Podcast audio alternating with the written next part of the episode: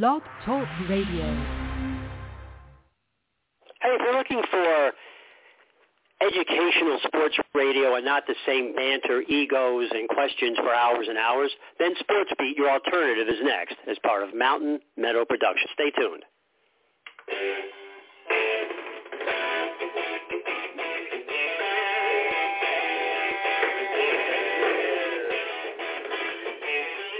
From the studio of Mountain Meadow Productions and Sports Beat Radio, this is Sports Beat, a provocative, insightful, informative, and educational show that we hope will educate the sports listener to the specific of sport. With interviews, analysis, and a comprehensive look at the topics we feel will be appealing to the listener. With that said, we're not just your average call-in, same subject, same question over and over sports radio, but we like to think of ourselves as informative and educational radio. So why not sit back and for the next 30 minutes or so, we hope you'll find the program informative, educational, and above all, enjoyable. And with that said and done, this is Sports Beat, and we're coming at you live, and I'm your host, John Spoulos. Well, everybody. Welcome to this Friday program, the 16th day of February 2024.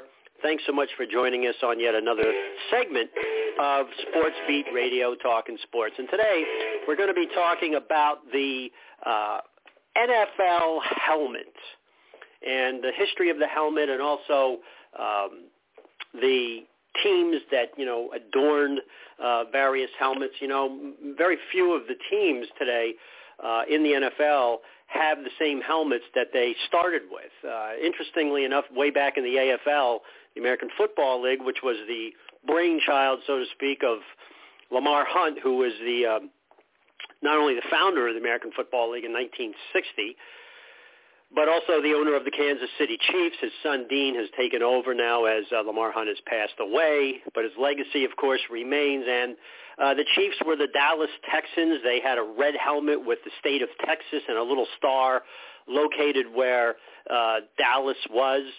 Uh, it was Lamar Hunt's feeling that two teams could not function in Dallas. They had the Dallas Cowboys. Incidentally, the Cowboys came into the league in 1960 as well.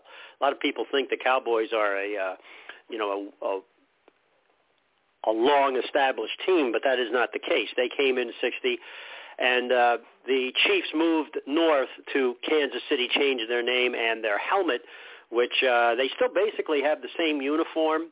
Uh, you know, the red jersey, uh, it's been altered somewhat. The helmet now with uh, the logo is smaller. If you look at back in the 60s and 70s when Dawson was there, the logo uh, was very, very wide on the Chiefs' uh, helmet. The Buffalo Bills, uh, who came into the league as well, 1960, uh, Ralph Wilson was the owner. Ralph, uh, most of those owners are now have passed away. There's, uh, I believe, if I'm not mistaken, I don't know if any of them are still the originals are still alive. But Ralph Wilson also always uh, admired the Detroit Lions. And the Buffalo Bills, if you look it up, uh, they had the same type of uniform as the uh, Detroit Lions. They had a silver helmet with black lead, uh, numbers, and they had blue jerseys before they went to their, uh, you know, Jack Kemp years, Daryle Lamonica years, where they had the white helmet and the and the red buffalo on there. And there's a lot of sentiment for fans who, you know, really like bringing all that uh, nostalgia back. It really started back in '94 uh, where the league started to uh, adorn uh, the teams with their uh, vintage uniforms. The Bears, who uh, were the Decatur Staleys way back in the 1920s when the league first started, before it was called the uh, NFL, had uh, blue and orange, and that came from uh, George Halas, who was the uh, coach of the Decatur Staleys, later on became the owner and adorned them in the colors of his alma mater, the University of Illinois, who has still has the uh, orange and blue. And so they had blue jerseys with, if you look, we have it on our site. They have these stripes, vertical stripes going up and down, and that was leather that was actually sewn in by Halas. Halas did most of the work for the Bears in the early days. They didn't have the equipment managers and everything else that they have today. It wasn't a high-tech program. Uh, most of those teams were lucky to get from week to week without going out of business. But anyway, um, those uh, those were sewn in so the ball wouldn't um, you know be fumbled because the ball was not quite as tapered in those days as it was today. Uh, the Houston Oilers, an, interesting story. The Oilers have Columbia blue. I've told the story before, but when uh, Lamar Hunt decided to uh, start the league, uh, he wanted Columbia blue for the Chiefs, for the Texans, and his uh, good pal uh, Bud Adams, who owned the Oilers, beat him to it, and the Oilers had their uh, Columbia blue uh, jerseys. Uh, that's when Blanda was there. Of course, the Oilers won the first uh, two years. 60, 61, and 62, they were in the championship against the Dallas Texans. One of the great thrilling games. You can actually see that game on YouTube uh, where Tommy Brooker kicks the field goal in overtime to win it for the uh, Dallas Texans, and uh, Hank Stram becomes a champion. But they had uh, the Chiefs were supposed to be blue, and the uh, Oilers were supposed to be red. But the Oilers' uh, uniform, of course, has changed because of uh, you know, the team relocating, and of course that's another situation. We've seen other teams in the NBA, like the Seattle SuperSonics now, you know, who are the uh, Oklahoma City Thunder. Their colors and uniforms have changed. Uh, the Green Bay Packers, uh, way, way back, uh, you know, before they had the actual plastic helmets, they had gold helmets with a green stripe down it. In the 1960 uh, championship, at Franklin Field in Philadelphia, uh, Lombardi's Packers came in uh, in that championship game without the G's on their helmet. If you look it up, you can see it. Uh, they just had the yellow uh, helmet with the uh, striping down the center. Uh, there was a time when they just had yellow helmets. And so, you know, the, the logos of teams are very interesting because uh, before the 40s, actually I believe it was 46, 1946, none of the teams really had logos. Uh, most of the teams had leather helmets, and so it was the idea of a running back named Fred Gehrke, who played for the Rams, who was uh, an art major in college, and uh, he painted on his leather helmet ram's horns. The helmet was blue. They did have in those days colored uh, leather helmets. Most of the teams wore uh, brown or black but the Rams had a blue one, and you can see that helmet. It's actually in the Hall of Fame. I believe um, uh, it's it's in the uh, the actual hall when you walk down and, and see the Rams' uh, various uniforms. The Rams started in Cleveland as the Cleveland Rams, and their uniform was nothing like it is today. It was a, a dark black with orange. And uh, Gehrke, anyway, painted the uh, helmet uh, with these horns. And uh, when they took it to the uh, coach, the coach saw it. He was impressed, and the owner was even more impressed. And from there on, uh, was paid by the owner of the Los Angeles Rams at the time in 1946 to paint uh, horns, ram horns, on all of the players' helmets. And so, you know, to that day, um, we can pretty much, you know, uh, thank him for the idea of getting uh, a logo on the helmet. You know, that's that's uh, that's how it came down. So, uh, you know, the another one was the Cleveland Browns. Now, some people had seen the alternate uniform this year of the Cleveland Browns. This is a team, of course, that uh, came in in the American Professional Football League. This is not the AFL of 1960, but the 40s, uh, where Paul Brown, of course, the legendary coach, uh, was uh, synonymous with winning. Uh, his team, the Cleveland Browns, uh, a lot of uh, coaches that uh, were under his tutelage became very well known uh, or used his uh, his philosophies. And uh, the Cleveland Browns, of course, were in that uh, league with the San Francisco 49ers. The Colts were part of that. They all came into the National Football League, as so many uh, defunct leagues have done. And so the uh, if you saw the the Browns uniform, uh, they were wearing the white jersey and the white pants, and it's actually not new. Uh, the Browns um, had actually, excuse me, worn those in the 50s. And uh, the NFL teams were allowed to wear their alternate uniforms for up to three games during a season, and the Browns uh, took advantage of it, of course. Um, Cleveland uh, adding the white helmet might seem odd, but the Browns did it to honor their past. The team wore a white helmet during the inaugural season in 1946 and then kept it until 51. So the orange helmet made its debut in 1950. That was according to uh, the Cleveland Browns website. And uh, one notable part about the white helmet is that the Browns won a championship in each of the first five seasons that they wore them. Uh, the Browns played in the All-American Football Conference. It was the um, the AAFC is what it was called from 1946 to 49, and they won four straight titles before moving to the NFL, where they won a championship uh, with Paul Brown in 1950. And so, you know, that is uh, kind of a look at some of the helmets uh, that uh, have changed over the years. And, uh, you know, the Bears, of course, wearing their uh, way back in 94 wearing that blue jersey with the orange stripes that dictated the actual uh, leather stripes that were sewn in by George Halas. Uh, most of the helmets in those days, of course, were leather, so the Bears were wearing a black helmet with no logo.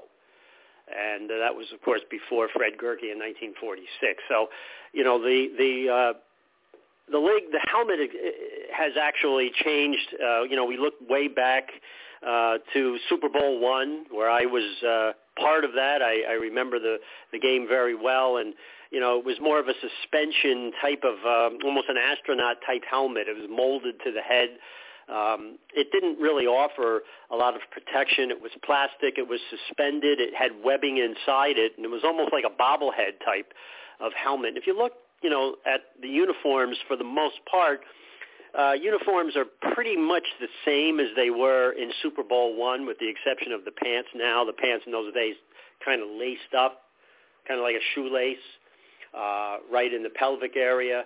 Uh, now, of course, it's uh, they're all high tech, uh, wicked, which uh, uh, kind of eliminates the perspiration and uh, cools the player and so forth. But uh, we approach the 150 plus anniversary of football, Rutgers versus Princeton, 1869, um, we look at the uh, the helmet and what happens. And so next to the football, no piece of equipment is more synonymous with American football than the helmet.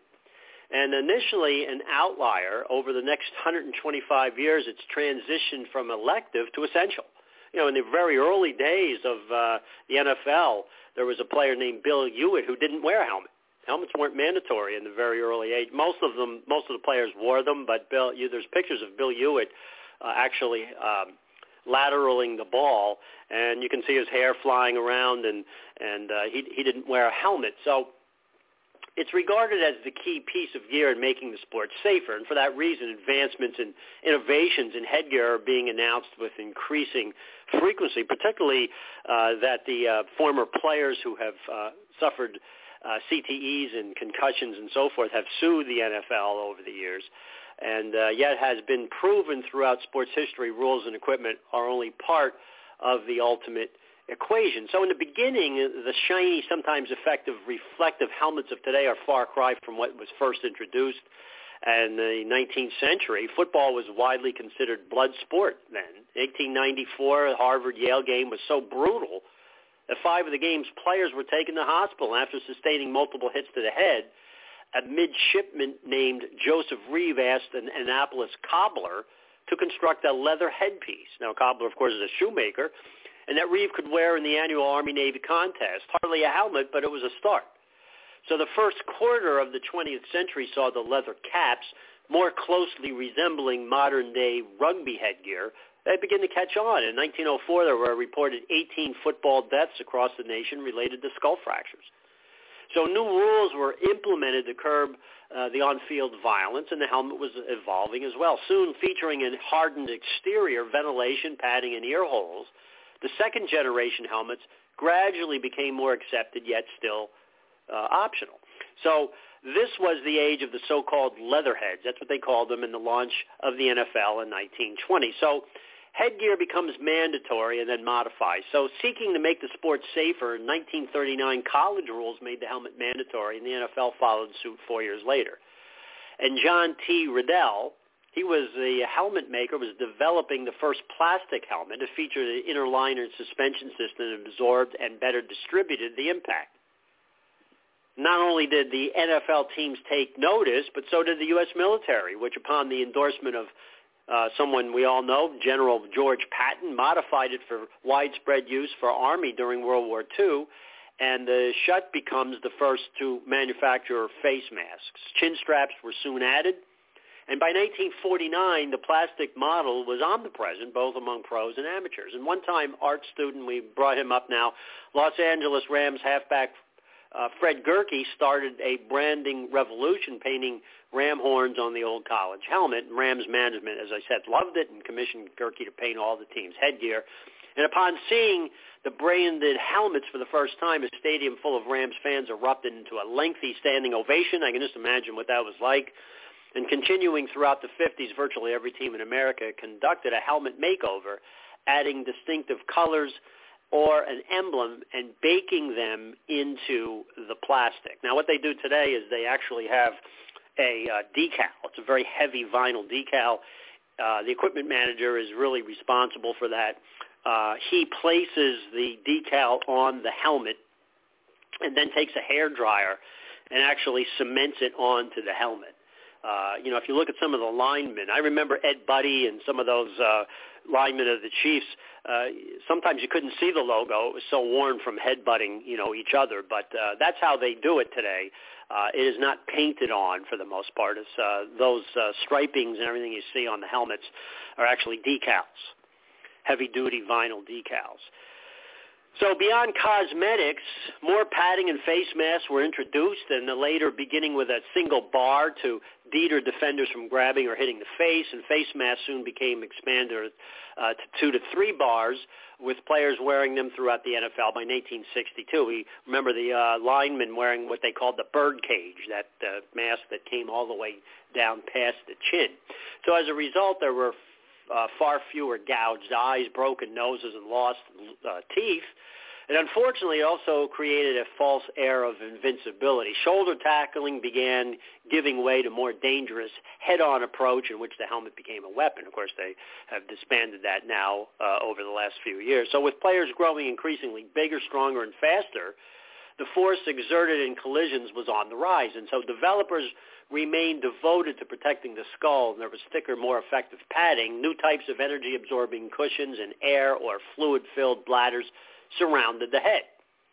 So then the helmets go high tech, and the 80s ushered in a new era of materials and greater engineering detail, making helmets stronger yet lighter, down to about three pounds in some cases. And Riddell uh, introduced a rigid polycarbonate alloy shell and vinyl-coated steel alloy face masks. And Riddell VSR4 was picture perfect, a classic to this day with circular ear hole and a perfect rounded dome. So face masks retreated in size, affording more visibility, and to protect their eyes, players began opting to outfit their uh, headpiece with plastic visors. So during the 90s, another function was added to some helmets. Radio transmitters were implanted in quarterbacks' helmets, allowing coaches to communicate with complicated hand signals or shuttling in messengers. And uh, that was not the first time. Uh, they actually used those in the 40s uh, you wouldn't think they had the technology to do it, but they did use uh, radio helmets uh, for the quarterbacks way back in the 40s, late 40s. So it's nothing new. It's just been more modified now. So as football entered the new millennium, Riddell's spherical Revo design was intended to reduce concussions. In the last decade, it unveiled a system that rec- records the frequency and severity of impacts to a player's head during games and practices. And more recently, Riddell's precision fit process seeks to further individualize the equipment by using 3D printed helmet liners that will aim to absorb contact and provide more protection.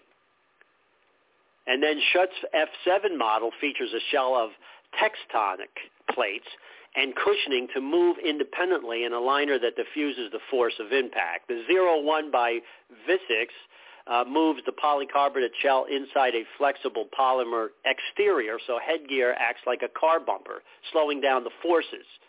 It was rated one of Time magazine's top 25 inventions in two, uh, 2017. So some teams are t- attempting to further reduce concussion risk. During practice sessions, you've seen those uh, odd-shaped shell, uh, soft shell covers are fitted over helmets for players such as linemen, tight ends, and linebackers. And the covers are not approved for use in college or professional games. So in collaboration with the NFL Players Association, the NFL has concluded which helmets are acceptable for use in the 2019 season while 11 models that did not meet their safety standards have been banned. Uh, so reducing the risk requires new approach. New generations of high-tech, expensive helmets can reduce risk by softening blows, and some of the safer helmets are bigger, heavier, and considered by some unwieldy. But consequently, some players may reject wearing them, but no amount of science can compete with a more common-sense approach to playing the game.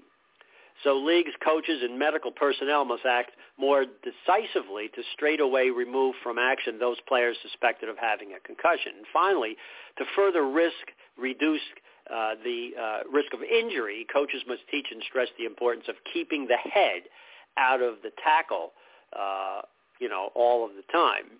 Um, there are many more players than just those in the NFL and major college level. In early 2019, Virginia Tech researcher ran 17 football helmets through 48 tests that covered both impact locations and velocities.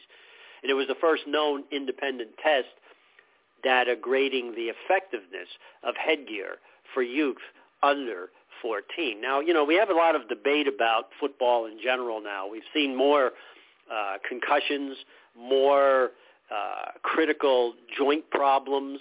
Uh, we've even seen arthritic problems in young players, and there are a number of pl- former players uh, who feel that you shouldn't have your kids play football. And football signups are down across the country, um, mainly because uh, players are faster and bigger, even kids. Uh, and so even though these helmets and the evolution of the helmet has, uh, you know, certainly cut down. It hasn't eliminated uh, the problems of concussions and CTE. But the helmet, uh, you know, of today, and you see the ridges that are in the helmet. Very few players, uh, maybe with the exception of kickers, have a smooth shell helmet. It's the ridges in there, which are supposed to act like a bumper, a shock absorber. Uh, when the head is hit, it kind of absorbs uh, the shock blows, uh, kind of like uh, when you wear braces on your legs when you run. Uh, each time you, you take a step, uh, the shock waves come from the foot to the ankle to the knee to the hip. And some of the technology now has, um, you know, ascertained the fact that uh, the shock waves are not as as as big. So the evolution of the helmet certainly, uh, when we look uh, down the road, what's it going to be like? Uh, it is a multi-billion dollar business, and uh, there's only a few manufacturers, Schutt and uh, Vicis, and also uh, Riddell, who is probably the well the the, the best known. Uh, but it's interesting how you know when you look at the helmets of uh, yesteryear, how they've uh, metamorphosized kind of over the years. You know, we've seen uh, very few teams having the same helmet. I mean, the Houston Oilers now moved to Tennessee, and their helmet doesn't resemble anything that it did before. Even their colors, even though they still have Columbia blue, they also have a, a dark blue. Uh, the helmet has a, like a Titan, uh, you know, logo on it. Uh, the Browns at one point had numbers on their helmets back in the uh, 50s they had it for a few years, uh, and then they went to an orange helmet. Now, most people, I think, know as fans that the Cleveland Browns, who really now are the uh, Baltimore Ravens because they moved from Cleveland to Baltimore, so the true Cleveland Brown team remains in the blood of the uh, Baltimore Ravens. And then the NFL gave Cleveland uh, another franchise, and of course they called it the Browns. But that was created uh, for Coach Paul Brown and that is why uh, there is real no logo. They do have that leprechaun type logo that they've painted on the field. There has been some question as to whether they should put that on their helmets. Uh, I think the fans are divided in Cleveland for that, but uh, nonetheless, uh, the Cleveland Browns remain the only team uh, probably in football that has just a basic helmet. I know they are the only team in the NFL. Uh, when you look at the Cincinnati Bengals, Uh, that helmet uh, originally, when the Bengals came in in the 60s, uh, was orange with the words Bengals written across it in black and uh, white trim, and that was created by Paul Brown. Uh, Paul Brown, of course, came back, was talked into uh, basically, you know, starting a team again. And so uh, even though he didn't own the team, uh, the reason that the uh, Cincinnati Bengals came into the league was because of Paul Brown, and he uh, took this uh, new franchise uh, and uh, you know had uh, was responsible for the helmet. Uh, another helmet that's, uh, of course, you know, s- certainly uh, iconic is the Green Bay Packer helmet with the, the G on it. We mentioned that earlier in the show. Uh, they didn't have the G on there in 1960. It was, I think, the following year, maybe 62, where you uh, finally see them with the G. But uh, when Lombardi left in 69 after winning five championships and two Super Bowls, Phil Bengtson, who was his assistant, took over, and Lombardi had a press conference, introduced Phil Bengtson as the next coach of the Green Bay Packers, and so Lombardi take his bags, heads east for the Washington Redskins, and was responsible for the yellow uh, Washington Redskin helmet. If you remember, it uh, it had uh, an R in it uh, with uh, feathers off of it. Uh, Lombardi actually designed that helmet uh, to the specs of the Green Bay helmet. They didn't wear it very long, but it is one of the helmets uh, that they've had. And so, you know, helmets probably in football give character to the team. I think that's the first thing we notice when we go to a game and we see the helmet. Uh, you know, one of the helmets that always intrigued me was the uh, NC State uh, helmet with that wolf pack, that wolf on the on the helmet. You know, it gives them a certain aura. You know, you look at the uh, the Oakland Raiders, who started with uh, a black helmet in 1960. Uh, they basically patterned their uniforms. That's when Tom Flores was there as their as their uh, quarterback. If you look at the early pictures of the Raiders, uh, they emulated the Bears.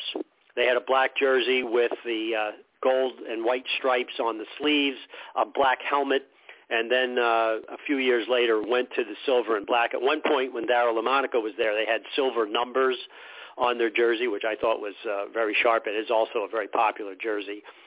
But then, of course, you had the San Diego Chargers, uh, a team that I followed a lot because my hero was Lance Alworth, and I loved watching Hadl to Alworth and Hadl to Garrison and Dickie Post and Jacques McKinnon and all those great players, Speedy Duncan, you know, you name it, Earl Faison, all those guys that uh, that played on that team.